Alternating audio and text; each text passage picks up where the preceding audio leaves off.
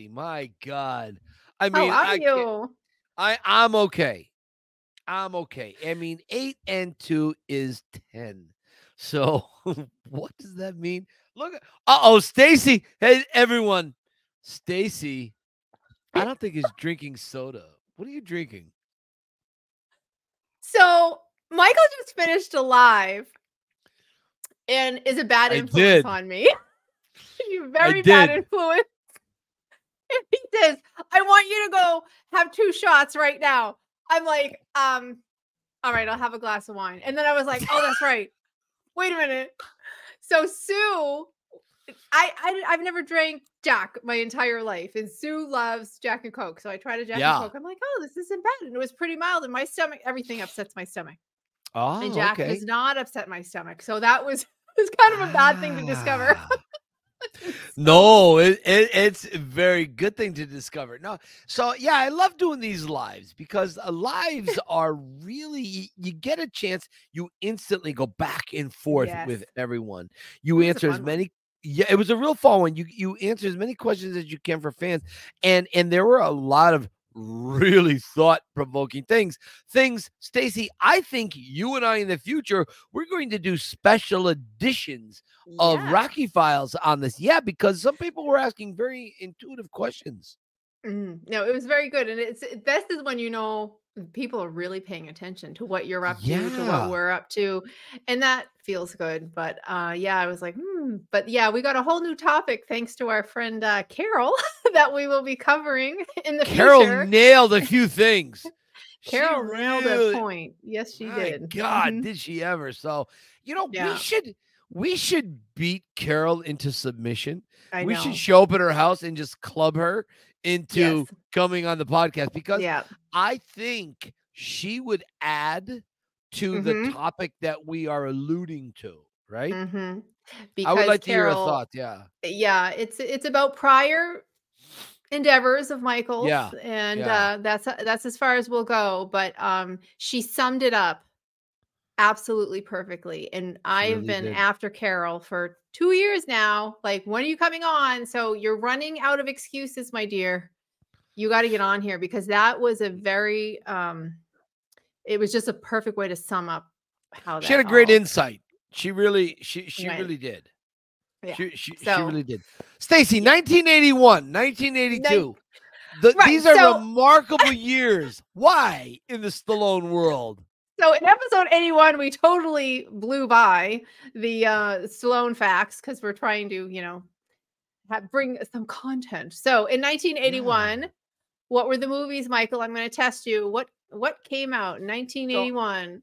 So it depends on what continent you lived on. But like if you were in America, it was Victory. If you were in Europe, it was Escape to Victory. right. See, okay. of course, you know Okay. this. Yes. Yeah. Of course.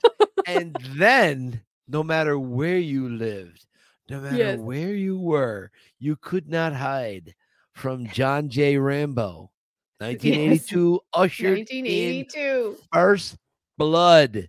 Yes. It it was an action movie that Mm-hmm. reinvigorated the action genre. right. You know, we're, we're talking, if anyone knows, I know this is called the Rocky Files, and Mhm. I I am not a Rambo expert.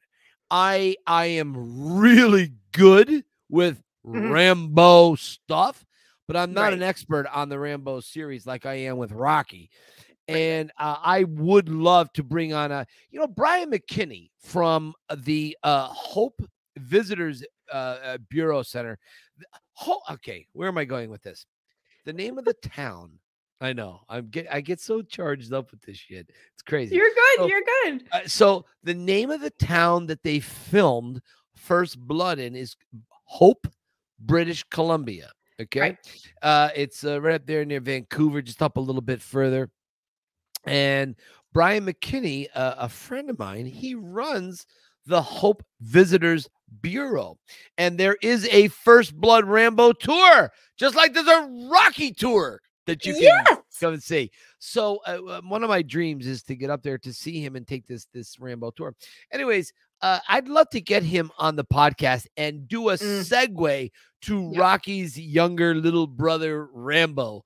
And I love I love to bring him in. What do you think? You think that could work? Oh, that would be awesome. And our dear friend Joanne Yee would have cow because she would she is a huge Rambo fan. I don't know. Joanne's up that way. Yeah. Oh, she, yeah. She uh she's been up there. She had posted all these pictures that we had reposted several months Yep. back. But yeah, no, we'll definitely have to. We can Yeah. have a, a Rambo files for a day. Uh, definitely. I, I definitely think we should bring those guys in. But anyways, yeah, that's the big thing 81, 82. Um, I, and I, you know, I always wonder why did they change the name?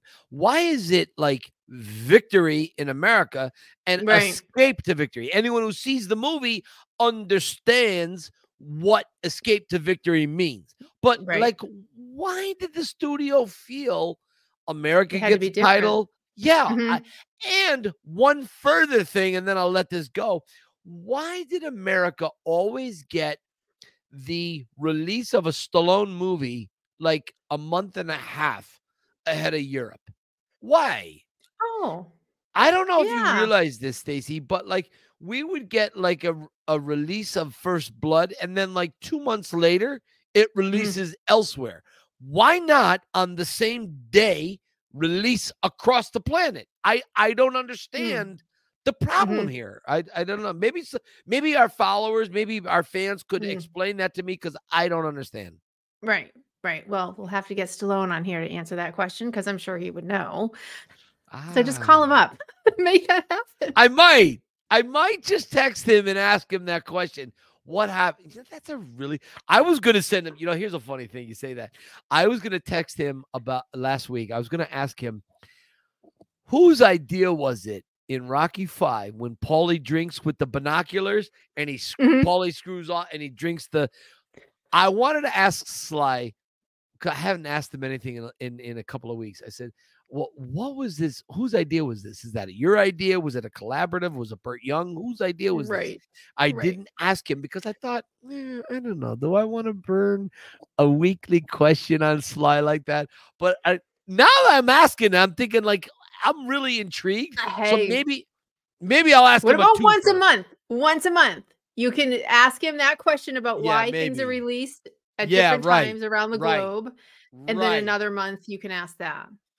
Right. I think that's a, a good idea. Listen, now that we're talking about Sly, I know I'm I'm touching up. Uh, uh, I'm slightly changing things out of order here. It's- it's Did all we grab? Did we grab a picture of the new uh, prototype Rocky? Yes. On the okay, why don't you show that from the Sly Stallone shop?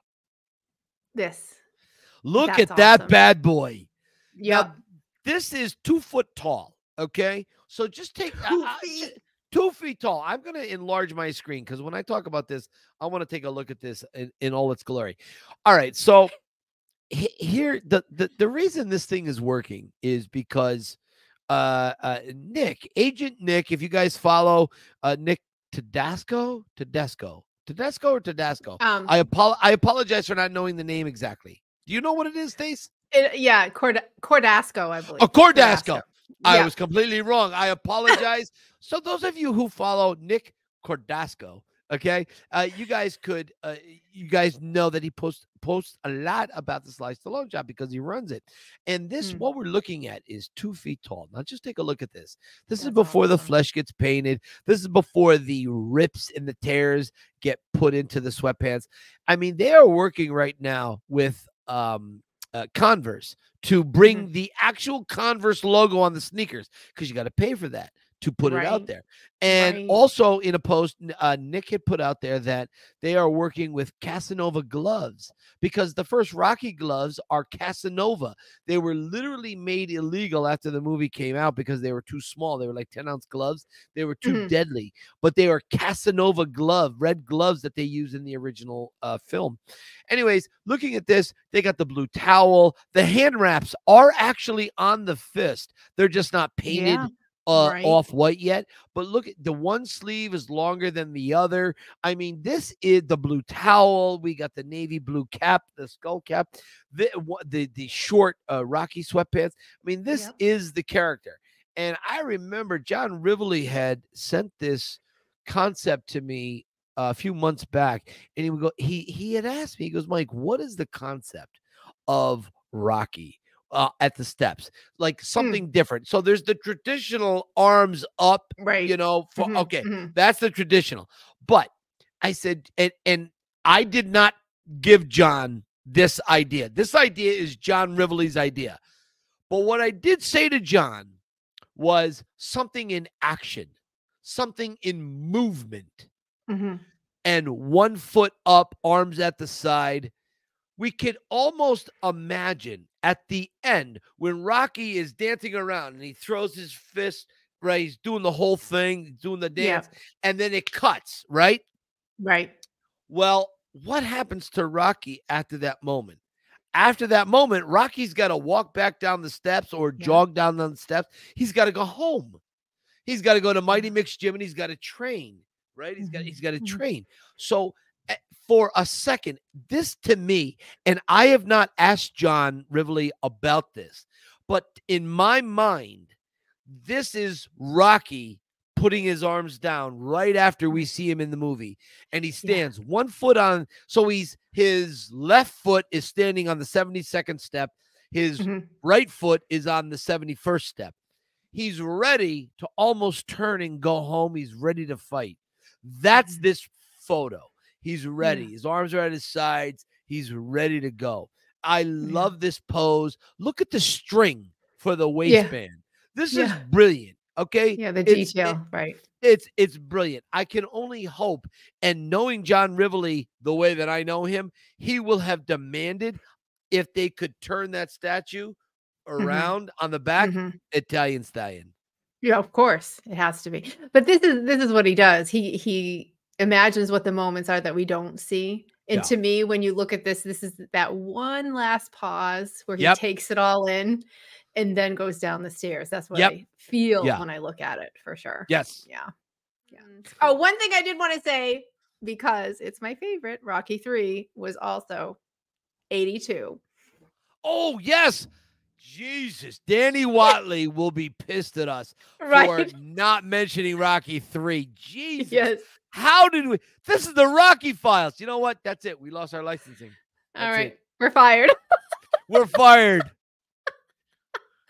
Anyway, that was my only that was part two of 82. So I just wanted to pop that in there. My Gotcha. favorite. All right. So uh there's lots of opinions going around about Yeah. this. an experience with. Yeah. Great photo, Kate from the UK. Yeah, Kate from the UK put this up. Uh, I got a lot of people sending me a lot of clips about uh, from the newspaper about Stephen, and I always say his name wrong. Stephen Olexy, Olexy, Olexy, don't know what it I is. Mhm. Ale- Olexy. Okay, Mhm. so uh, he was the promoter who did an experience with, and Sly, I think, had done three of them, and the last one in December out in LA was a complete disaster for a lot of a lot of people. I Mhm. know our friend uh, Tony from Round 14. I know um, uh, uh, uh, Charlie, uh, Charlie Mhm. and his son Connor. I know they kind of got a little screwed over, and Yep. they had overbooked. What they had done, they had overbooked Sly. There was X amount that Sly had signed on for, and Mhm. it was nearly double, if not triple. And there was a Mhm. lot of things going on in other rooms. There was a green room where Mhm. Sly wanted to go to kind of just collect himself before he went out on stage to be somewhat um composed, charismatic and ready. yeah. charismatic and get in Mhm. the zone. And I understand that because I myself as a simple little Rocky impersonator I get green rooms and I go into these green rooms and usually there's no one there. There's a bottle of Mhm. water, and I I usually get myself into character. Mike goes away. I start like, you Right, doing?" You know what I mean? Right. It's like bouncing the ball. It's like, hey, what are you doing? You know what I mean? And so I do all these things, and I get it. You need to be alone because you want to give the people that are paying, you want to give them everything you possibly can. And if you are being marginalized by other people in the room that are told, okay, if you pay me $10,000, five people will get to sit with you in the green room. Yeah. So this uh, Olexy, I guess he made a lot of money off of people sitting in the green room with Sly.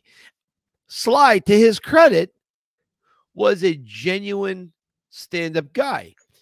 He Mhm. walked in. He's, I can't believe this is happening, but okay, it's here. So he he knew it would kill those fans. So he was a stand-up guy, and he was there for the fans. Anyways, not only did he screw over Sly, but he screwed over Arnold too. There's a whole story behind the Arnold uh, uh, thing that went on, and uh, you know Arnold's a very smart businessman. Uh, I'm not quite sure what happened with the Pacino thing in the Mhm. UK, but this guy Olexy, he's he's really persona non grata. I mean, he is not going to be wanted by any of these people. And in the in the paper, I know we I don't know if we have any. Maybe uh, you know what? I'll send it to you. Some of the clips people have been sending me. Sure, Here are some clips of Sly and this guy Steven who have Mhm. screwed people over. So Sly is in this picture with this guy who's bad news. Well, Sly didn't screw nobody over, but he's in a picture with a guy who did. And that's going to Mm. be very, very, very frustrating for Sly. So, uh, anyways, um, Well, Steven's That's a- lying to everybody. You know what I'm saying? Yeah. He's, he's he says, "Oh, Sly, hey, this is how it's going to be. We need you for this much time, and right. and that'll be it. This is we're, we're you know putting it in a box, and then you're over promising to the fans. I mean, Steven is screwing the fans by saying, "Oh, you know, you can't overbook." He's basically exploiting Sly on the spot. You're lying about what the job is. And Tony, just our our our our partial co-host back in the day, right Tony of right. round 14, his Yeah. daughter buys him these tickets, thousands of dollars to fly as from. Florida to a gift to California. She knows what this means to her dad. She knows Yep. what this means. And Mhm. All was Mhm. for naught. It, It was a apart. Mhm. crushing blow Mhm. because Mhm. all Tony ever wanted to do is to meet Sly, shake his hand, and say thank you, and get that picture with him. I know Tony's pain. I understand that devastation, and Yep. it, it it's uh, that was just Tony Mhm. times that by a hundred, Yep. and it's it's it's absolutely crazy. Yeah, and I think he had done that several times to Sly. He's done it several times to others, and, it- after a while, it's like, you know what? You're not going to use me. You're not Right. going to. I'm not a zoo animal. You know what I mean? That is on display. You know, and I think. right. But anyway, the the punchline to all of this is this man is finally answering for it, and he has been charged for fraud, and he's going to jail. So, or Yeah, if he's already there, so a little justice for someone who actually deserves it is always Thank nice. God. yes. So Yeah, exactly. yeah. mm. All right, my friend. And then, okay, so this next little part of the conversation, and I've put Uh-huh. out a post about this. I'm going to put up a picture here. There's a six part podcast called The Statue, and it is a very layered look at the Rocky statue in Philadelphia, how it came into be, all the things before it, what it means to various groups of people, what it means to Rocky people, what it means to people of color, what it means to people from around the world. It is a look at the Rocky statue that I, there's so many things I never even considered. So I want to encourage everybody to go find it. It's called The Statue. It's on it's an audio podcast. Uh, then our dear friend Michael, there was a panel after it. So this is I'm assuming they're going to be releasing it. I have the whole thing. You sent it to me. I can turn it into a little video and we can we can just release it separately.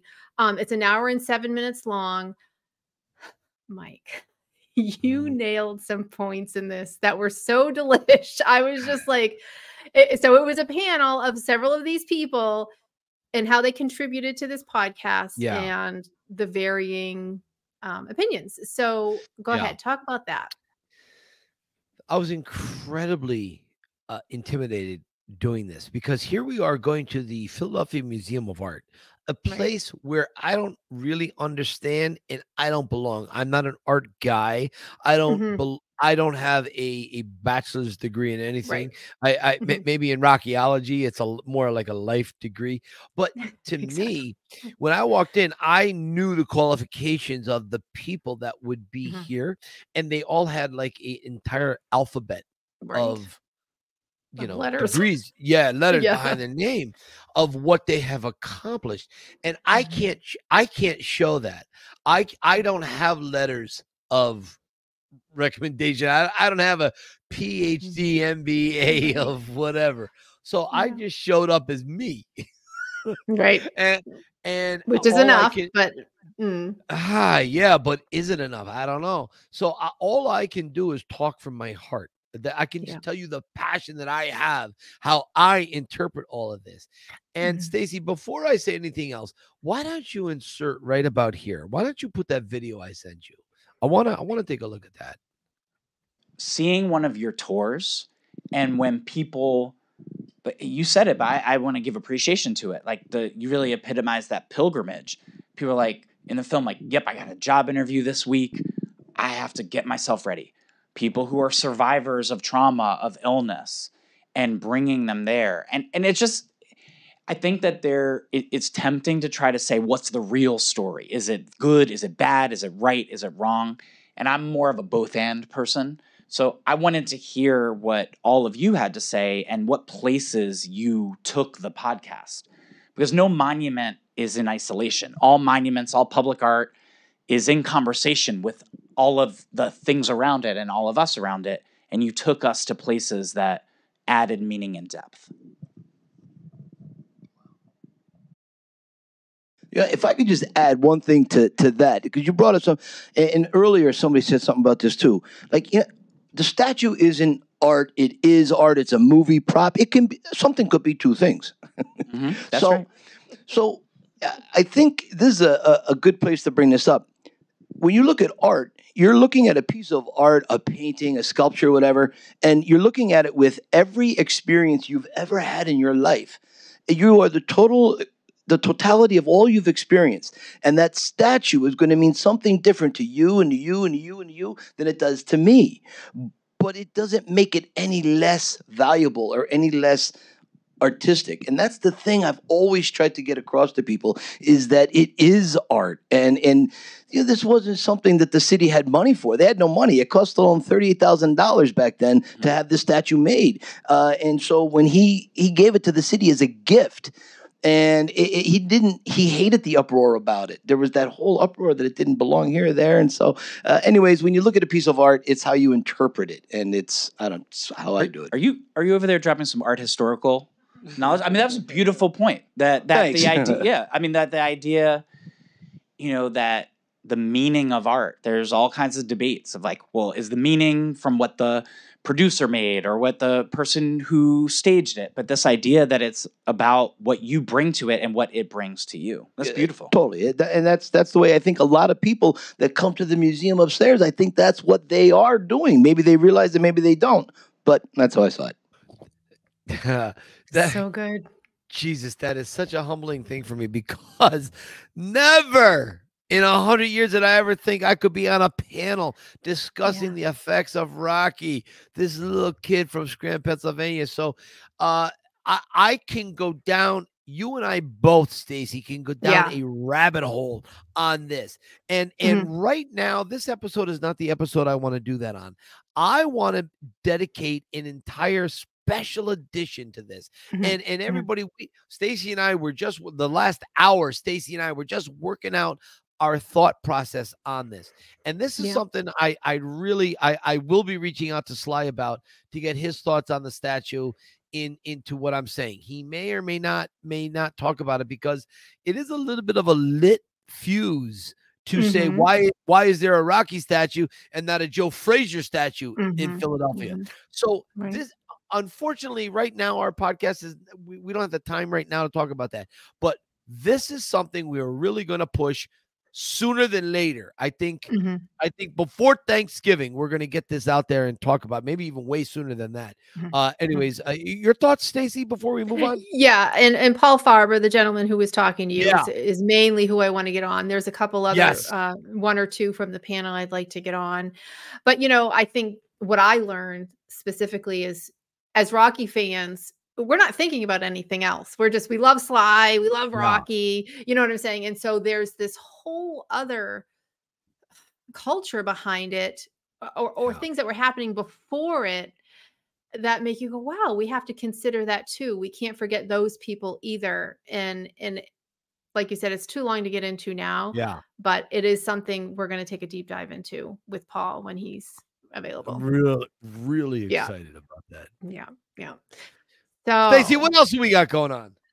we have a knock at the door, Oh, and. Uh, so it's so funny. This gentleman, his friend, contacted me first. He was like, You've got to get Scott Baker on. He's great. He's such a funny guy. So his friend was selling him before he did, right? And then so I said, Hey, send Scott to fill out our guest form, which by the way, anyone who wants to be a guest, please go to our LinkedIn and fill out the form.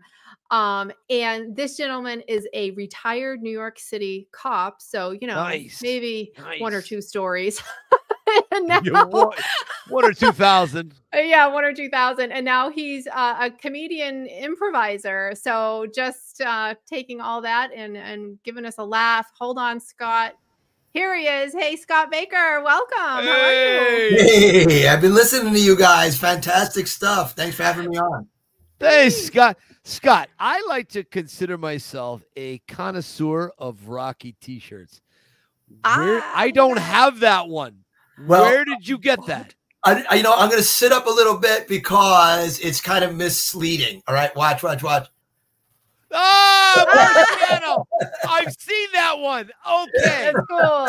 Yeah, on social media, there are these the Marciano sites. I just Right. got one upstairs. It just came the other day. It's like this olive drab and black Marciano when he was in the army in 47. Oh, yeah, yeah, yeah, yeah. Oh, it's great. Yeah. I love it. Great shirt. Thank you for wearing it. I didn't mean to love it. mislead you, but I, I didn't Oh, know the it's great. camera was cutting it off that way. I'm sorry. Ah, Hey. it's brilliant. It's brilliant. And you know, I was Hard. wearing it because I remember the scene. I mean, I don't have to tell you, you guys are experts, but you know, we when you do uh when you talk to your friends, like little s- snippets. I'm sure you get this a lot. We'll just text each other little snippets from all the Rocky movies or something Right. like that. And one of the Mhm. things when, when Mickey comes into his apartment, you know, and he's going, "You move like the Rock, yeah, yeah, yeah. You move like him. You, you remind him of him." So as I, I've, I've been a Marciano fan. You know, I'm a Dempsey Right. fan, a Marciano fan, a Joe Frazier fan. Yep. You know, Nice. so I, I have some boxing T-shirts. So this one was appropriate for today. Ah, it's perfect. Are you kidding me? That's and, and and again, you know, a lot of people don't realize this because S- Sly had gone on so many interviews, whether it was a video, written, radio, and he had Mhm. talked about the Chuck Wepner Ali fight, which was a catalyst of sorts. But Mhm. also, people don't understand. Joe Frazier pounded Yeah. frozen beef. Rocky Marciano was one of the main people that Sly Mm-hmm. thought of. That's where he got Rocky from. Rocky came from Rocky Marciano. Really? Oh, totally. Totally. And Sly was living, a, a lot of people may not know this, but Sly was living down the street from a place called Balboa Park. Mhm. Oh, I didn't About- know that. And that's where, when he was writing Rocky, he, he just, Sly, being an artistic guy, you're thinking, you're always thinking and adding and subtracting. And Rocky Balboa, Rocky Balboa, it just sounded right. And It it's a natural name. Yeah. It's a natural name.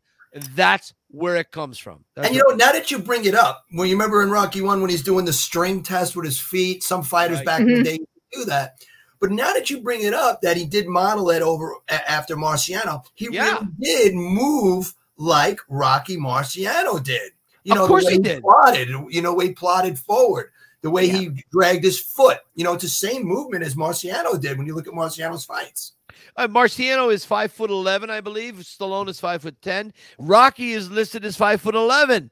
So again, Stallone and Rocky, they, they had this unique, similar build. Uh, Stallone had that type of build in the original Rocky. You know, he wasn't three percent body fat. He Right. wasn't. No, Not like he would become three and four and so on. So, and Marciano wasn't 3% body fat. Marciano was great shape, great boulder shoulders, great mm. 16 Yeah. inch arms, big forearms, right? But Marciano never had a really big chest. He had a natural fighter's chest because you wouldn't have a big Arnold Schwarzenegger chest. You wouldn't It- have that as a it boxer. doesn't. No, it makes it actually contradictory to you talking. about Exactly. chest is too much. That means your that means your hands are too far wide out. So when you look at Marciano, where he punched everything, the famous six inch punch when he fought Walcott, Everything is mm. that short from the shoulder. Bang, bang. You know, Boom. everything is yeah, everything if you watch his shoulders and his Yeah. hips, nothing is like a Tommy Hearns where he's out long like that. Right. Right. Which right. is what made that Creed uh, uh Rocky one and two so great because it was Ali Frazier, you know, Yes. type of, of dynamic. and when he got so. inside and he started banging Paulo's body, you know, everything's with the shoulders, just like Marciano. Marciano can't fight from the outside. There's no way. Right, right. Totally. Stacy, why do we have Scott here? It- Let me tell I mean, Okay. he's on fire. He's a firecracker. yeah, no, I I knew it. We were going back and forth, and I thought I think Scott, the most adorable thing you said is you're like, well, I don't know if I have a specific example, and then you gave me like five specific examples of why you love Rocky and how he carried you through. I'm like, what are you talking about? So you know, I, I don't. If you want to go linear, we can just we can go back, you know, and and start from when you were a kid. I mean, you went through some serious stuff, some very Well- very serious things that Rocky kind of pushed you. He did. and through. He did. Mhm. You know, when you're a kid, and the things I guess I went through, you know, you don't realize you're going through them because you're a kid. you think it's normal, right? You don't you don't realize that you're you're facing these uphill battles at a young age because you didn't fall from grace. Yeah. It was just something natural to me. Wow. So I think, you know, like in the files, I'll tell you, you know, I mean, I never used to want to talk about it, but then as I get older, I realize that my story sometimes helps people, you know. So uh, without the risk of sounding braggadocious, I do it more to tell people so maybe they can learn from it and help themselves. Just like Stallone and Rocky, maybe he didn't set out to write a story that was going to help people for the next 50 years, but it certainly does, you know. Right. So when I was a kid, I was four when my brother, who was seven, I had two brothers, seven and ten. I was four as the youngest. So my brother, who was uh, seven, he he got leukemia and passed away within a couple of months, uh, and he died in the apartment in Brooklyn, uh, and I was right there. So Mm. to me, death was early. You know, struggle was early. And then a couple of months later, my father got cancer and he struggled for like six or seven years before he passed when I was 10. So I was Italian, I still am Italian and Jewish. I was raised Jewish and we moved from Brooklyn to Long Island. And now all of a sudden, I see everybody else with fathers and little leagues and this and that. To me, the normal part of it is I don't have a father. I don't, I, you know, so I don't have heroes close by to look at. So what do I do? You gravitate towards what you see. So 1977 was my father died. 1976 was Rocky, right? I, I believe Yeah. that. Yes, sir. So the popularity hit. And who did I gravitate to? I gravitated towards a guy who used hard work, ethic, honesty, sense of humor, all of these things. Get knocked down, get back up, all of these things. And I gravitated to that subconsciously to try and be that type of character, along with some other, you know, Hollywood people and some Yeah. other people in the neighborhood. So I gravitated towards that. And Stallone probably didn't set out that way to make that type of hero, but he did affect this person. And in turn, I affected others, you know, and all those things that he did, those values he put in, in his movies. I I just gravitated towards because they inspired me to never ever give up, take those hits. And you know, in the last movie about uh, is it, it's you know Rocky Balboa in his, in his in his last one, when he gives that speech to his kid is so poignant because nothing's going to hit. You know, you, you don't know when life is going to strike you down. It could be a Tuesday afternoon. It could be you know Yep. something you see coming, but you know nothing's going to hit as hard as life. But you have to keep moving, and all of his movies are in that genre, and they I gravitated towards that, and you know I just believed in it. You know, you said something that is so. You know, here's. I was telling Stacy before the, that we started. I was like, okay, Stacy, you got to go with this. You're gonna t- do all the segues, everything, and like, you get me thinking, Scott. Yeah. And, and one, I, I, I do want to say this. You said something very, very profoundly. Uh, S- Sly didn't set out to do something that was going to affect people for the next 50 years. Yeah. He didn't. That that was not his. That that's Right. not. Yeah. He just wanted to tell his story in the body of a boxer because no one Mhm. cared about an out of work actor. Nobody Right. cared. But fighting, fighting, we all understand this. Okay, you got to fight to get up in the morning. You got to fight to use the bathroom if you got a big family. You got to fight through traffic, fight through work, fight to get home. Yeah. Sometimes you got to fight with the people you love the most because they aggravate you, right? Right. we all understand fighting. When you said that, I thought, whoa, that is a very intelligent look at this thing, inspiring people for 50 years. Now, you get inspired. You then go on to inspire other people. How did you inspire other people? I'm fascinated by this. Well, it's it's you know, life is a journey, right? So Yeah. from Rocky One all the way through to Rocky Balboa, you keep adding to your journey. It's just a personal belief. I believe that you're here for two reasons: to teach and to learn. And Yeah. you constantly do that. You're either teaching people and you're learning, and you're bettering your soul. You're bettering who you are. So with each trial and tribulation we had after my father died, my oldest brother was severely picked on. He just couldn't handle all the pressure. You know, he lost. He was ten when he lost a brother. Okay, then he was 17 mm. when he lost his father. I, yes, I had the same circumstance, but I was four and 10. Did not Okay. affect me the same way because, again, to me, tragedy became normal. It was not a fall from grace. His was.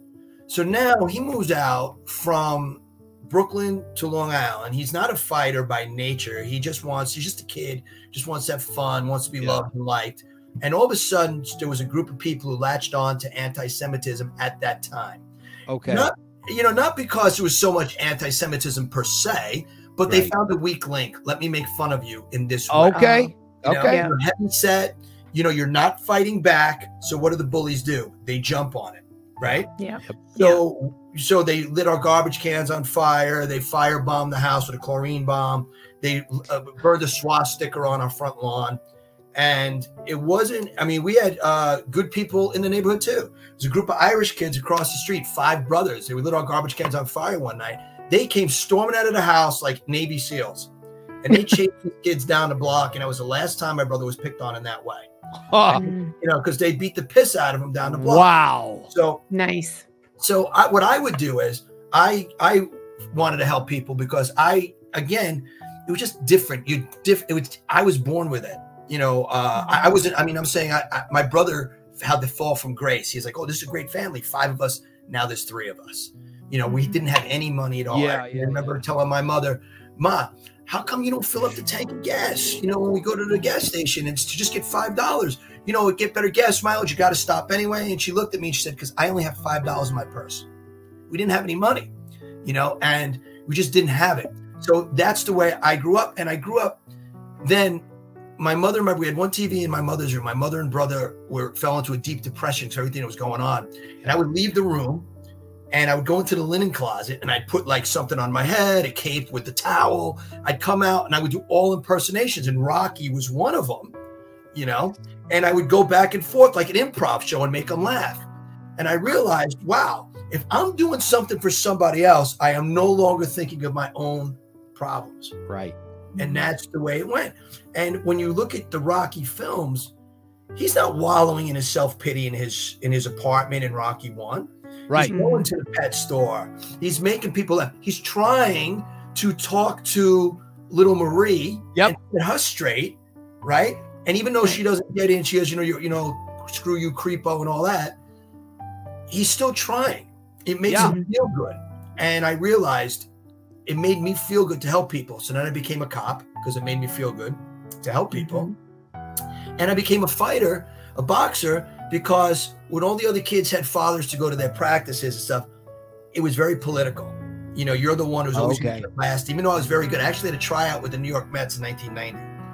Um, Wow. But I realized this: in the ring, it's just you and that other person. Right. There's no politics. I mean, yeah, when you get to the pros, there's politics with Don King and Bob Arum back in the day with the He's right. you know but you know in the amateurs really not that many politics. You just win or you lose and mhm. everything is on you. If you didn't run it's going to come out in Yep. your, your performance. If you don't train it's going to come out in your performance. You can't make excuses. And rocky never made excuses. He took the punches whatever it was. And what i think was so great about the rocky films the first and the last the outcome didn't matter. Ma- you know it, it didn't matter you didn't mm-hmm. if you wanted. he didn't care if he won in rocky one and he didn't care if he won in the last rocky he walked out of the ring Right. so I I developed that type of thing where my work ethic towards things I wanted to do became important. Doesn't mean I didn't take shortcuts because as a young man with no guidance, of course I took shortcuts. Sure. Yeah. but I knew better. I knew when I was taking those shortcuts, and I try and instill that in my daughters now. There's no no place. There's no no shortcut to any place worth going. I tell them all the time, and I get that from situations like watching Stallone. And again, he didn't set out to do that, but he did definitely affect my life in a very big way with his movies and the way he carries himself. See, that's the thing. That's the thing about this character. It's life lessons. I mean, it really is. There are a million life lessons you can take from Rocky, all the Rocky movies. Uh, and, and I just sometimes critics, and I don't mean professional critics, I mean fanboy critics, they don't, they either skip over that because they are keyboard warriors Yes. from their basement and they can type whatever they want without retribution. Like, wouldn't you love like if Stallone just was able to track down everybody who ever wrote something negative? They were like not not like Pauline Kael of the New York Times or whatever, but like I mean, just your your your everyday person. And he knocks at the door and he goes, "Uh, you just had a problem with Rocky Five? Here I am. What what did I do that was so bad? You had to write this. I'm like, you didn't understand Rocky Three. What what did I do that was so bad? Okay, here I am. Talk to me. They shit their pants. They would Right. never ever do that. And that's the thing about guys like guys like yourself. No, no, let me let me retract that. Humans like yourself. Because I gotta re- I always have to remember male, female. You know, Mm.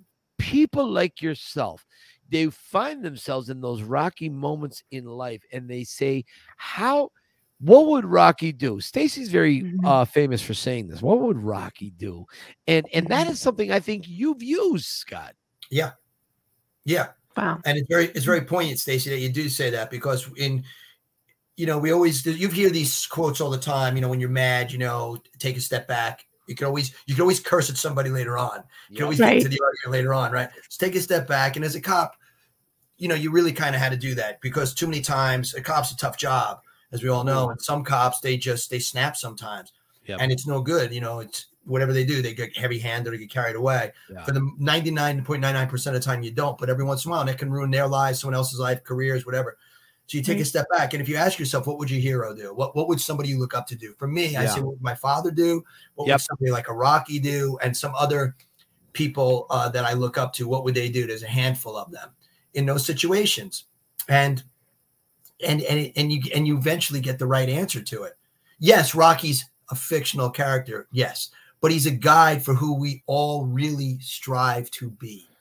And I say that all the time, Scott.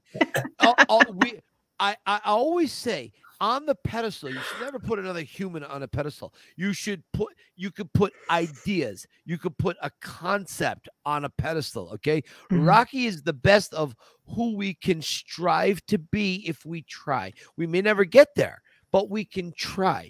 And you you said another thing that that I wholeheartedly subscribe to. I have been very fortunate.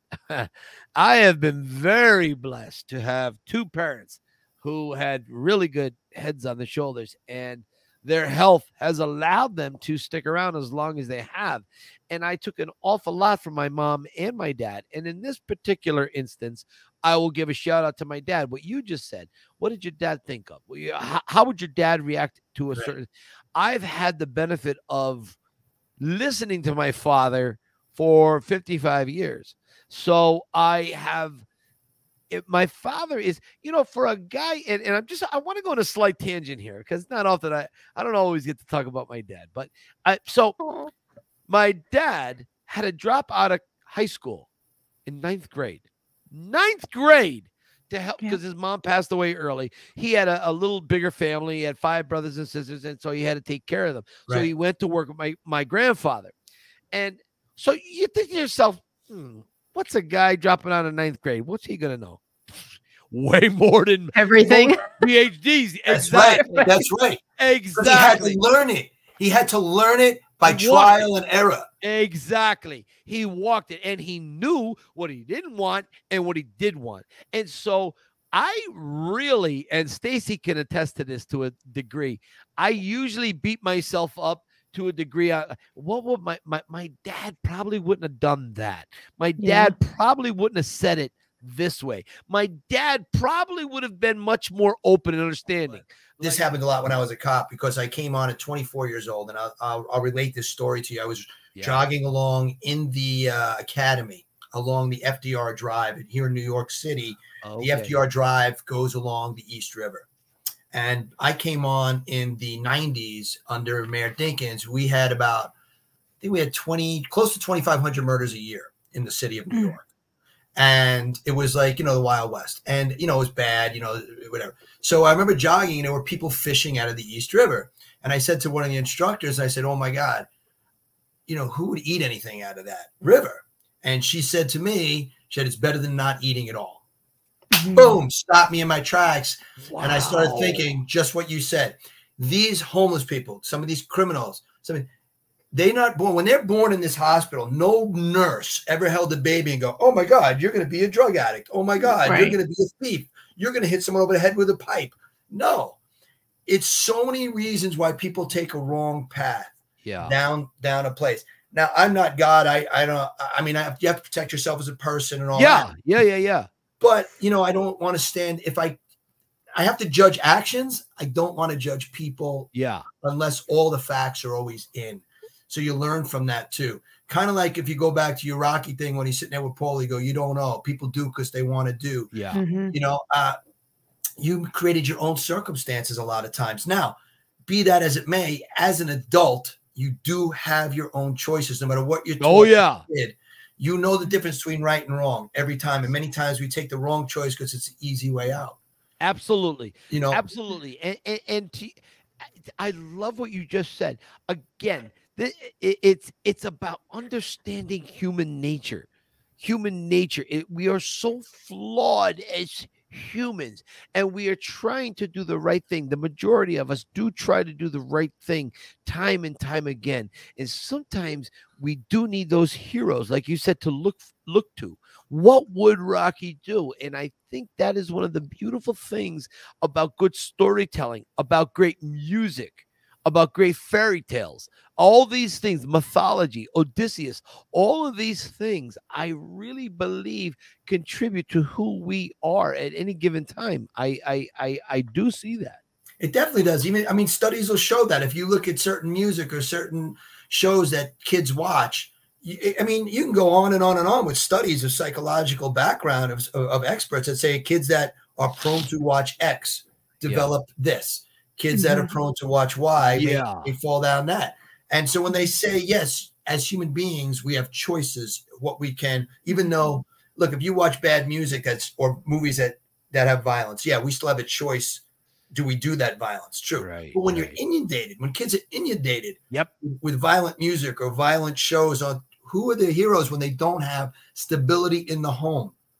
If I would have watched different shows, maybe I would have been a different type of person. But I Right. watched certain shows and I gravitated to. But again, my father died when I was 10. So I had a very solid foundation of right and wrong and respect. So mm-hmm. what did I do? I gravitated towards other people, other characters that showed respect for themselves and for others. And Rocky was one of those people, along with some others. What led you? What led you to being a cop? I, I, I was a cop for five years. Didn't work out for me. Just I, I was too empathetic. I, I wasn't tough enough to be a cop. For you, how'd you get to be a cop? Uh, it was a couple of reasons. Um, because I couldn't sing and dance. No I'm kidding. Because uh, Ah, nice. well, because um, you know, like I said, I grew up with not much, and uh, when I got out of the uh, of college, it was 1990. There was a recession going on. Uh, the Gulf War was going on, so we were in a recession. There weren't a lot of jobs out. Um, and I, I grew up and I said, you know, I want to make sure I got benefits. I want to make sure I got a pension. I was a pharmaceutical sales rep for six months. And I was like, this just doesn't do it for me. I don't want to be in a suit. I want to be out there. I, I grew up struggling in the belly of the beast of society. Even though I was in a good neighborhood, I was, uh, we were struggling in that neighborhood. And I said, you know, I don't want to be, I had gotten sick. I didn't have health benefits. And the doctor in the neighborhood said, bring him in anyway. And he fixed me up. And I said, I never want to be in this position again. So I said, what's the best way? You know, uh, so I became a cop. I knew it could help people. Um, I had benefits. It was it was a solid pension. and I knew I didn't want to grow up and end up in the spot where my mother was with no money, no pension, um, and struggling all the time, no benefits and all that. So, so I did it. And I tell you, it was the single probably best decision I ever made because of the people Sure. that I worked with. I mean, you're 24 years old, and I got Vietnam vets teaching me how to act as a person. Wow. I've got, you know, I'm 24 years old, going, I'm knocking on doors, going, I, I hate to say this, Mr. and Mrs. So and so, but, you know, your husband or your wife or your kid, you know, say were killed. And you got to be, you know, you got a gun on your hip. You're 24 years old. 24 years old, you know, and you're making these decisions, these conversations, and I'm like, whoa, yeah. talk about reality check. My, my friends are going out to the bars, you know, Right. and I'm working a roadblock or I'm answering gun runs on a Saturday night. You know, it's a it's a real reality check. Um, and since I guess my background of having to grow up real fast, I was already used to it. I didn't know any, any anything else but having adulthood. So Yeah. I just excelled at the human part. There are some cops that can spot a gun three blocks away. I wasn't one of them. You know, my cousin who introduced me uh, to, to you guys, my cousin Brad, he's Mhm. phenomenal. This kid is a better cop than I ever was. He's detective, you know, I mean, he gun collars, you know, ba ba ba ba ba. I was a guy who could go and calm a situation down. I go into the projects and I'm the first guy they shove into, you know, the meetings going, hey, you know, let's talk to these people and, and explain why things happened the way they were. Yeah. You know, I was that guy. There's something for everybody in NYPD because it's 30,000 cops, you know? So, you know, I mean, I was always answering radio jobs, but I wasn't that guy who could spot the things as well as other people could. And luckily, I had a sergeant who hated, I thought hated me because I was a kid. He didn't hate me, he was teaching me, you know? And he was great. I mean, this guy, Mitch Morrow, was just a phenomenal cop, phenomenal sergeant. And, um, you know, he could spot a gun a mile away, like 70 something gun collars, whatever. Oh, And I thought he hated me. He wasn't hating me. He was saving me from getting killed by being hard on me because I was, you know, looking for the easy way out. And um, so I became a cop. It was the best decision I ever made because it taught me how to handle responsibility and not look to blame others, which the youth of today, there's always looking for someone to blame. The just victim, yeah, from- yeah. I don't want to sound like an old man. People in general, it's never my fault. It's Right. never my fault. Sports stars, politicians, news anchors, it's never my fault. Yep. Yes, Yeah. it is. You once you realize that, then you can learn from it. Yep. What's wrong with saying I'm sorry I was wrong? We're Yeah. all wrong. It happens, right? I've made more mistakes. As a matter of fact, Sue points out all the mistakes I made anytime. I, I, seriously, I, you know, I, I, I do kind of goof on that a little bit, but no, making mistakes is where we learn and become better.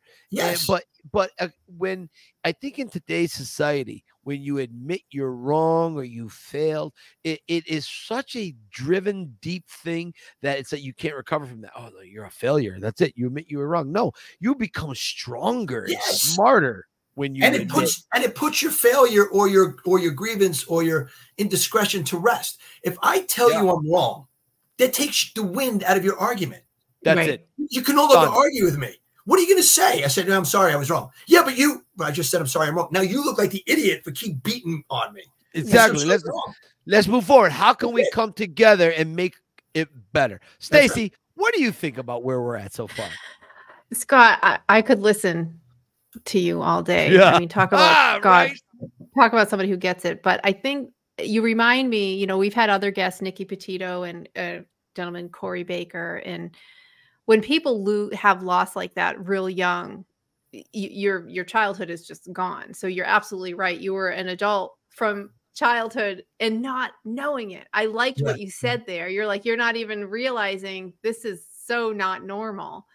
Um, and then Mike, what you said, you know, when you come to the statue or, or any piece of art or the Rocky movie, you come with everything before you, within you. And then you took all of Rocky and all those lessons and all those things you missed out on because your brother's gone, your father's gone. Now Rocky's guiding you and saying, no, you got to be a stand up person here and not find the shortcut there. And I just, I love the way you've applied it to your life. And I also love I've always been fascinated with human behavior. I'm a nurse as well. So you and I have You get it. faced some very, very sad situations. And you're It's also always from that, you're also from that ilk of there's no excuses. You have to find Oh, an right. answer. Nurse. You can't Oh, you can't say, "Oh, I don't know." I don't know is not in the vocabulary of a first No. responder. You got to find No. out. no. And I'm always fascinated by people who experience these heartbreaking things. And for some people, it crushes them and they, in for the rest of their lives, you know, and then other people thrive there. They're like, this was awful. And they turn it around or they become something so substantive to make sure that others don't suffer these things or at least if they do you can be there for them and you've done that. So i want to move over to your book which i am reading right now. I'm 70% done in kindle. I posted it the other day. I think i told you i posted Yeah, it. Let me pull it up here but this is story after story after story of all the things that cops do when the cameras aren't running, right? Right. Because there's so many things in that story right there when that woman came up to you and said, "Hey, where's the camera now?" Of course, they only record when a cop is, you know, screwing up or doing something horrible. There's a million more good things that they do. So, I want people to go on and just look for this a warmer shade of blue. This is beautiful. Uh it it is it is all the warm fuzzies that I love about the human experience. and all the things uh, that cops do that do go unsung, unnoticed. And sometimes you even have to sneak in a good thing or else you'll get in trouble for doing a good thing. Tell us about that. Yeah, I don't remember because this this book has been out there. I think we wrote it. We couldn't get a publisher. I had two books written that were all about funny Mhm. stories. And then, believe it or not, when I tried to shop this book around to a publisher, they didn't want it. And they told me point point blank. They said if it doesn't have to do with a famous uh, criminal like a John Gotti or a Jeffrey Dahmer or something like that, or if it doesn't have to do with police corruption, they really don't want it. So I was like, but, but, but, but, yeah, okay, thank you. Call again. You know, one of those. So I said, you know what? I'm just going to self-publish it because, Yep. listen, let's face it, you're not going to make a ton of money, and you know, I'm, I'm, I'm nobody. They're, they're not knocking down doors for it. So I didn't really even care about it. And, and when I first started, I, it did sell this decent amount. I started just donated all the money to like uh, you know police charities, whatever. Um, but now it's been out for a while. But uh, I don't remember all of the stories that are in it, but I do remember certain stories that that affected me. And many things what you just said is very true. The, the news doesn't want to know about that. They just don't.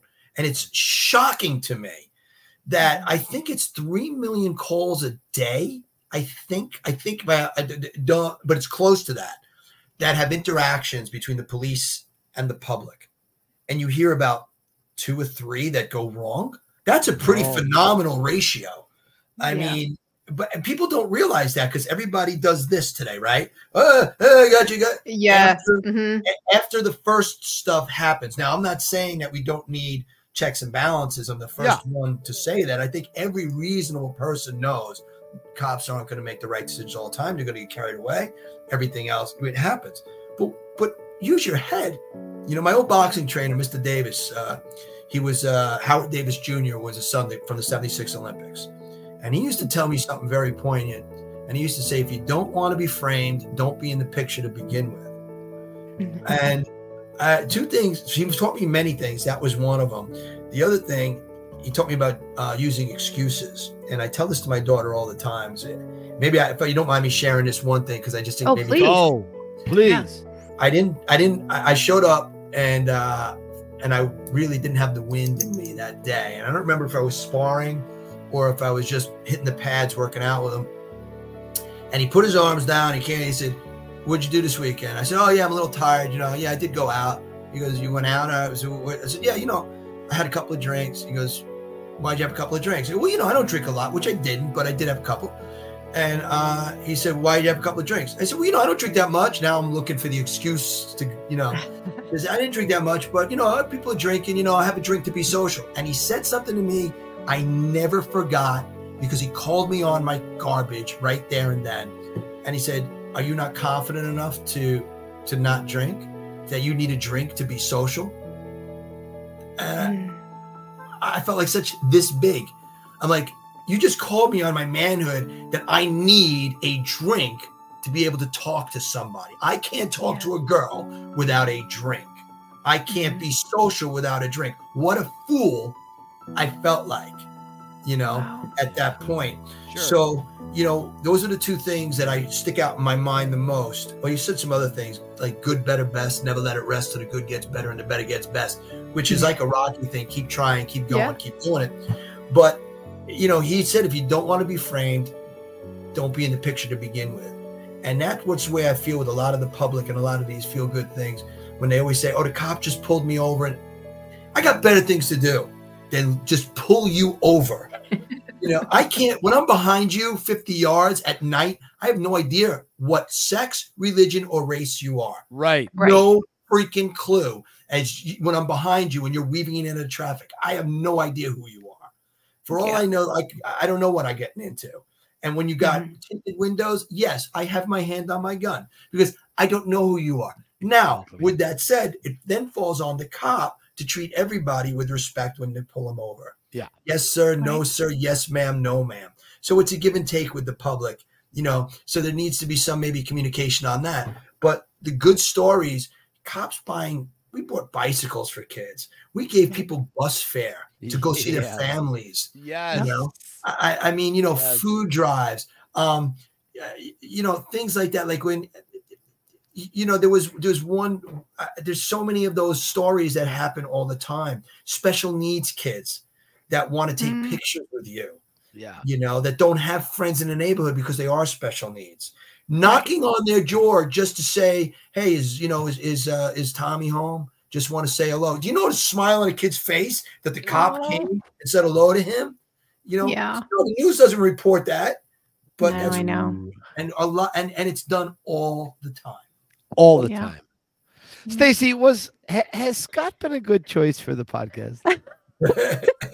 Well, you tell your cousin, not your friend Brad. He was one thousand percent right. Uh, tell tell the story real quick. Brad became a oh, oh, Brad became a cop. I love Brad. He's uh, I I, I get choked up sometimes when I talk about him. He's he's like if I he's my cousin, but if I had a son, he'd be my he'd the son I'd Oh, want to have. that's great. That's he uh he he had a very tough upbringing too. I'm not gonna get it's for him to talk about, but he had a tough Yeah. upbringing, very close knit, you know, with him and his mom and his sister. But uh he came down to when I was working, I was in plain clothes doing doing some investigate an investigative unit applicant applicant processing. And he came down and he saw in those days we wore our shields on the outside uh, around our neck, and I had my gun on my head. Mhm. And he came, I want to say he probably was 14, 15, maybe. And Mhm. he came down and he said, That's what I want to do. I want to do what Cousin Scott's doing. I want to be a cop. And uh, he became a cop and he's done it. He's done it. I can't tell you his investigative. I, I don't know. It's not for me to say. I tell my friends. I don't want to say it on the air because I don't want to give up his investigative tools on the way Yeah. on the way he's made collars. But man, it's really creative on the stuff that he has done. All legal, but it is just amazing the stuff he does on a computer and stuff to find out criminals and gun collars. I'm like, it's freaking genius. How do you? That's unbelievable. I, you know, that's what I said. So everyone's got their thing, you know, Yeah. as a cop, and yeah, yeah, yeah. far better cop than I am. And he's made detective. He's probably going to make grade, which is a promotion in the detective ranks.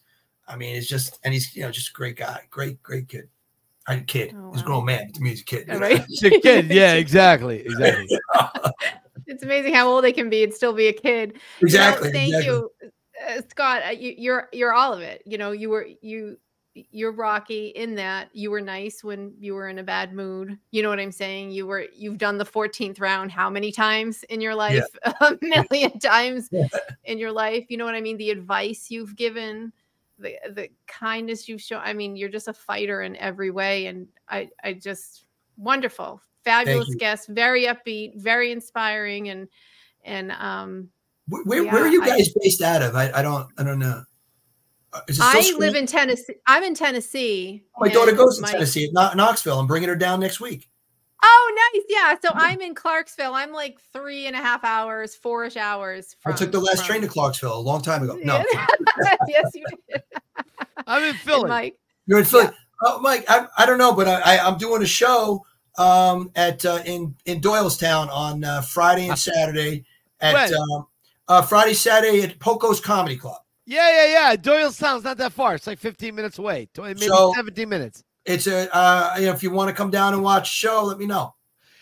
You know what? After this, Scott, let, let's. I'll. Uh, I'll uh, get your information from Stacy, and I'll send you my n- phone number. Well, let's talk about it. Let me see Yeah. if we, we can get down there. I love that. I'm there. I'm there two three times a year. So no, Oh, are you really? Yeah, so no- oh, good, good, good. Yeah, I'd Yeah. love to come down. I, All right, I great. love that. Yeah, so uh, let's just uh, dedicate a few minutes to that. You're you you do improv, and when are you Yeah, I coming to Nashville? comedy. Because that's only Yes, forty minutes for Exactly. I love this. well, we we will be down in Tennessee. Uh, my uh, uh, we will be doing uh, our net of where we're going to go will be longer. We, we go up and down the East Coast. We've done cruise ships. We do casinos.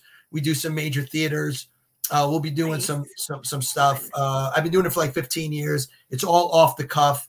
Um, Are you more. Seinfeld, more Dice, more? Yeah. Uh, More uh, whose line? More whose line is it anyway? Because Oh, Okay. nice. It's, nice. it's all it's all audience participation, and we go where the crowd goes. So we could do our family shows, we do our adult shows. I've never believed in if you have to rely on the curse to be funny, you're not funny. yeah, yeah. Right. You know, so so we do that, and uh, we try to treat everybody with the respect, um, but have fun with it. We don't make fun of you. Our mantra is have fun with you.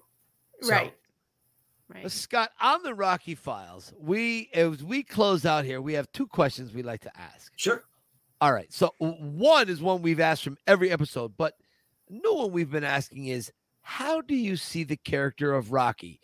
If you're going about your day, you're in the middle of a, a, a- your comedy routine. It's after it. You're you're relaxed. You're chilling. You're thinking about the night, and someone says, "Hey, are you a Rocky fan?" What what's the image that pops into your mind of Rocky? Humility. Oh, really? Yeah.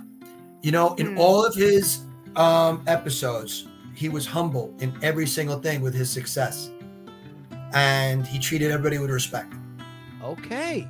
So you can always say, yeah, not give up, not give up, but that's already in me from, Yeah. you know what I mean? It's it's bred in me now Right. from the character and from other things I've done in life.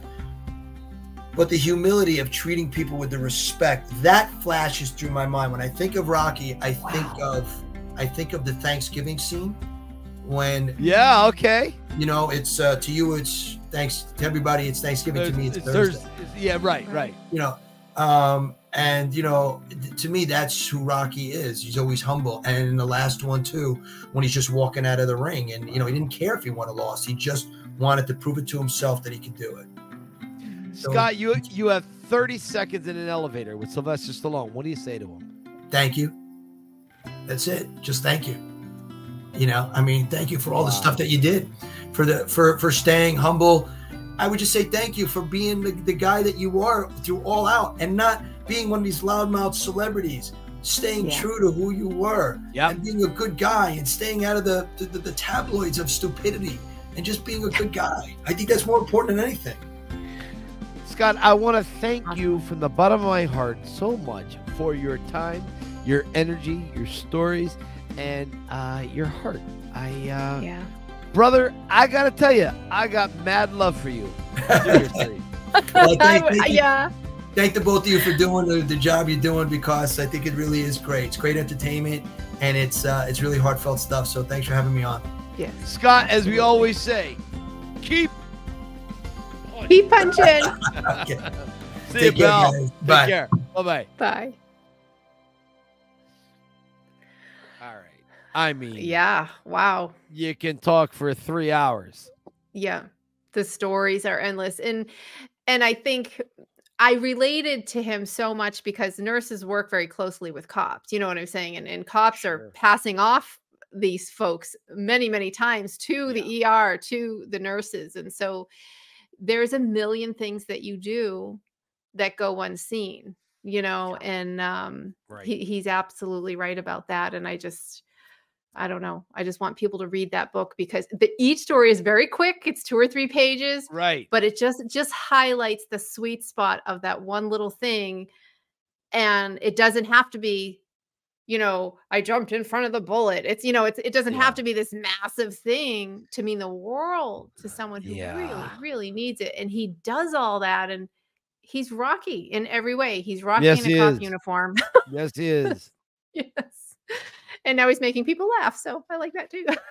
you gotta love that. Laughter is the best cure all. Yeah. Stacy, what else is happening on the Rocky Files? Let me see. What do we have? I think we're done. We're out of here. yeah, yeah, we did we did good. I love um love the vibe. It was a great vibe. It was a good vibe. So yeah, for sure, for sure. Michael, where can people find you? All right. So I wrote a little book called Cue the Rocky Music.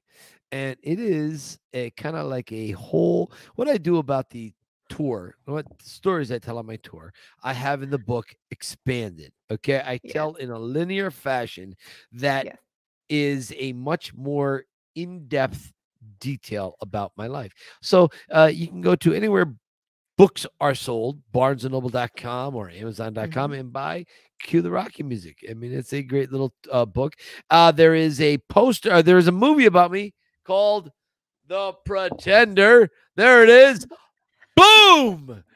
The I had it- that one. Pretender from uh, my good friend Jimmy Toscano uh, out in Detroit, a filmmaker who made came to me with an idea about a Rocky fan documentary. I thought he was crazy, and boy, did he have something special. So check that out. Check me out at the Yo Philly Film Tour. Film tour. oh, sometimes I forget the new name. And uh, you know, just uh, keep punching people. Stacy, where can people find you? I'm over at Had Me at Yo on Instagram as well as the Rocky Files. And on Facebook, we are at the Rocky Files podcast. Yay. Stacy, I'll see you next week. See you next week. Keep, Keep punching, my friend.